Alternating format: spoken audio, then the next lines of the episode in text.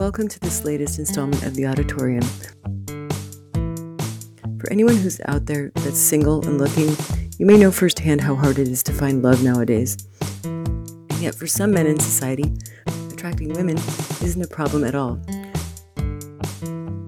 Many are rapists, others are mass murderers, and some are serial killers. Regardless, there really seems to be no shortage of women who fall in love, for various reasons, with men who commit murder and remain incarcerated for those crimes. That is our subject for today. So without any further ado, here follows in random order three cases of murderers who, could be said, have found love behind bars. FYI, sometimes these episodes deal with disturbing and graphic material, so as always, discretion is advised. Number 1. Ted Bundy. Ted Bundy sat there calmly, silently, as the guilty verdict was read. The jury had taken six hours to decide that the former law student was guilty of the strangulation murders of two Florida co-eds and guilty of the attempted murder of three other young women. Minutes before the verdict... Ted Bundy is undoubtedly one of America's most notorious serial killers. In the media, Bundy was portrayed as charming, charismatic, intelligent, well educated, well spoken, and even was referred to on a repeated basis as a strikingly handsome man.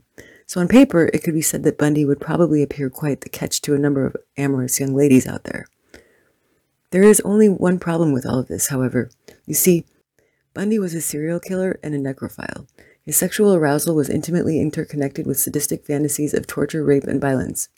It was, in a matter of speaking, the only way he could get off. The more disgusting the crime scene, the more excited Bundy would get. Once apprehended, Bundy vehemently denied the crimes he was accused of until finally he would confess to 30 homicides which spanned seven states and four years. He suspected that Bundy's true victim toll is in fact much higher. What you will need to recall about Bundy Bundy didn't only just kill his victims, he tied them up, he bound them, gagged them, strangled them, and tortured them. He raped them, then he dismembered them and raped them again. He decapitated at least 12 of his victims, and it's said that he would keep their heads at his apartment to serve as arousing souvenirs. But these details are only relevant to the case insofar as one would think that, in knowing even a fraction of these facts, a rational, intelligent, everyday woman would stay as physically far from this man as possible. You would think that. But instead, the groupies that Bundy was able to amass is astonishing. During Bundy's trial, women would come to gawk and swoon and make googly eyes at the tall, dark, and handsome would-be lawyer turned sadistic rapist and killer who had stolen their girlish hearts. Since it's said that Bundy had a special type, almost all of Bundy's victims wore their hair long, dark, and parted down the middle. Some of Bundy's loyal fangirls made sure to come with their hair styled in identical fashion to those of his victims. Some even dyed their hair to suit this purpose. Not only did troves of women travel far and wide to attend Bundy's trial, but they also wrote him innumerable piles of letters professing their love to him and whatnot. Every time he turns around, I kind of get that feeling, oh no, you know, he's going to get me next. You know? But yet you're fascinated by him. Very, very. One particularly prolific group, known as the Bundy Files, actively lobbied for Bundy's release from prison. I'm not afraid of him. He just doesn't look like the type to kill somebody. You try to imagine yourself in his place and to see how he's feeling looking at the pillows with blood stains and everything, if, if he really did it or not. One of the most well known of Bundy's admirers was Carole Ann Boone, a woman who relocated all the way from Washington to Florida to be near Bundy during his trials. Boone would end up actually marrying Bundy while he was incarcerated. Will you marry me? Yes. And I do hereby marry you. And even finding a way around the prison's prohibition of conjugal visits to mother Bundy's child. We kept looking out the window. There's a black guard. It was real nice. The fir- after the first day, they, they didn't care. In more recent times, it is reported that teenage girls continue to, worship the notorious hunk of a necrophile, some such girls stating that they wish Bundy was still alive now so that they could date him. Furthermore, it's said that a disturbing trend on TikTok has emerged in which people dress up and stage scenes wherein they pretend to be his victim, or in some cases, even him. All of that said, Bundy's story is just one out of many crazy tales of fangirls, as you're about to hear. Number two, James Holmes. Oh,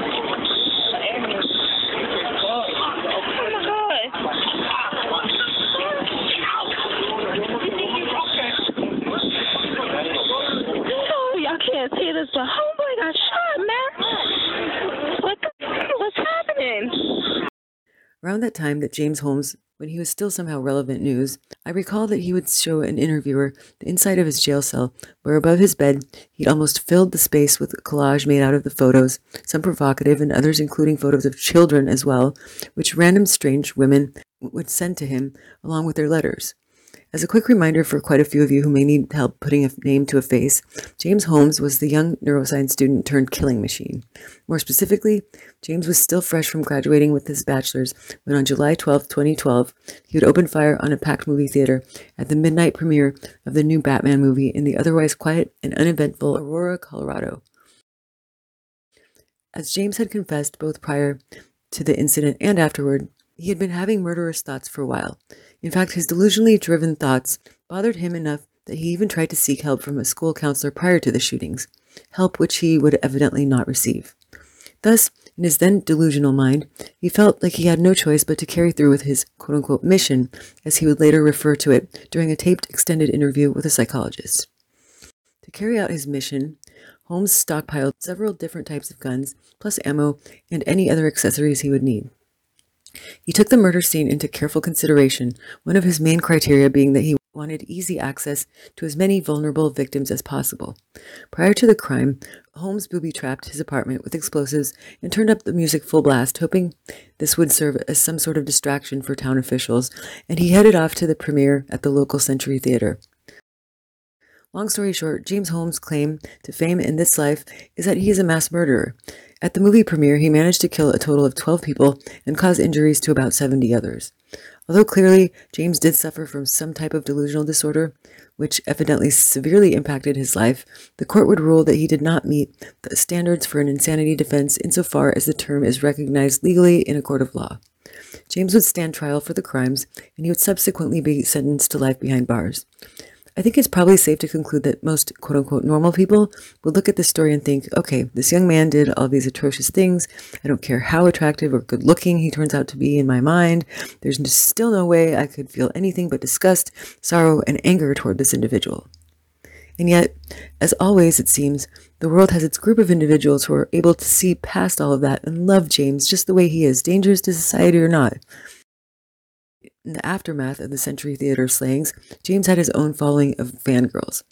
One particular group of fangirls cleverly referred to themselves as the Holmies. It is said that they would gather mainly on Tumblr to talk about the case and, of course, their beloved boy toy mass murderer James Holmes. Following Holmes's conviction, the Arapahoe District Attorney's Office would scan quote unquote thousands of letters that had been written to mass murderer Holmes. Some, they said, were drenched in perfume or smeared with lipstick. And perhaps it's most apt to conclude our summary of the James Holmes story by looking at some of his groupies putting things in their own words. So, accordingly, here are just a few quotes taken directly and verbatim from the now released letters that, Holmes received in the months following the slayings. I love you, writes one girl. Another fangirl writes, I can't believe your curls are gone. I liked them. I liked a lot about your appearance. You're handsome. A third groupie writes such cringe-worthy prose that it's not easy to even read. As per her letter, quote, You are my darling, sweet as a dove in the morning dew, like a blast of sunlight in my soul. Thank you, our God reigns, end quote. The letter was also full of quote unquote advice for James regarding how to get off, which included, but was not limited to, pretending that someone else had entered his apartment and had drugged him. Perhaps most unsettling is that this woman had included photos of herself and her children along with the letter. I hope this woman, whomever she is, does make the decision to seek out some help of her own. In the next letter, a woman declares, You are mysterious, and I'm drawn to that. It is unclear as to whether, following James's marked weight gain and overall drastic change in appearance, the fangirls still continue to meet, or else whether their little group has since dissolved, but it would be interesting to find out. Number three, Mark David Chapman.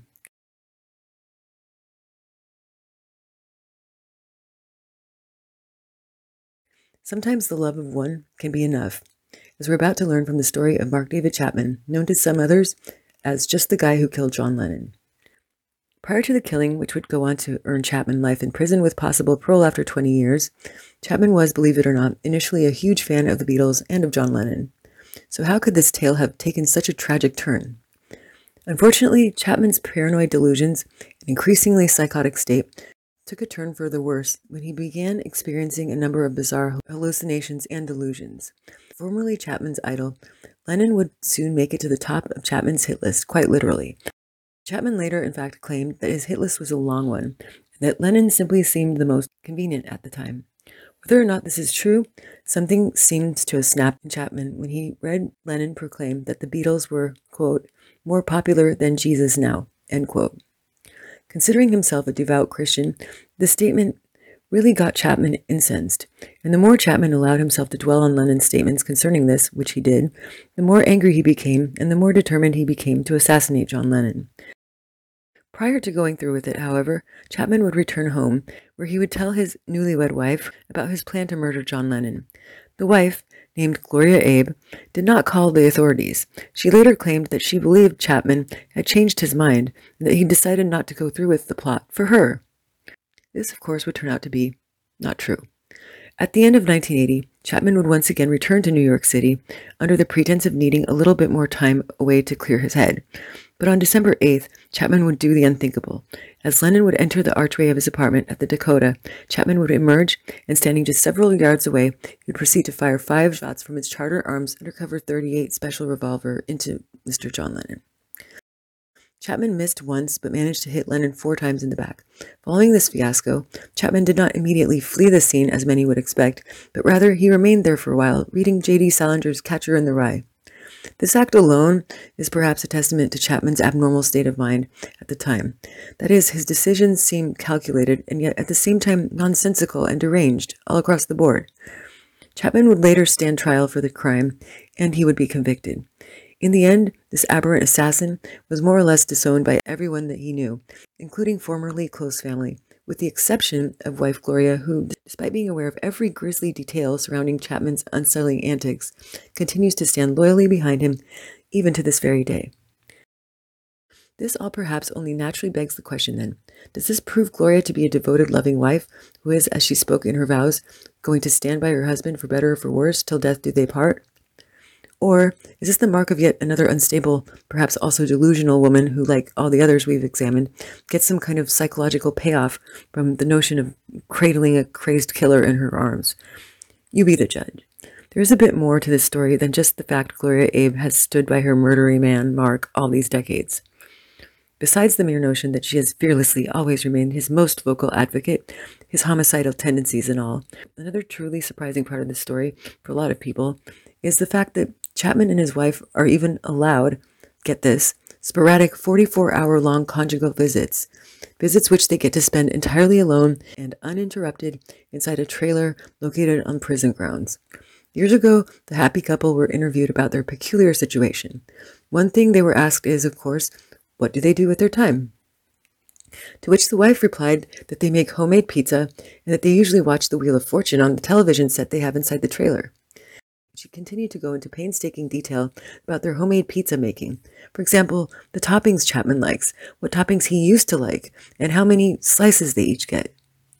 It was anticipated that readers would also probably be curious about the issue of sex, to which the couple became a little bit giddy and stated that their time together on the twin sized bed inside the trailer was great.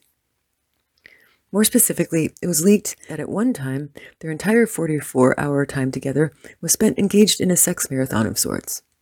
I don't know about you, but this is a bit of knowledge that I would have been just fine without knowing.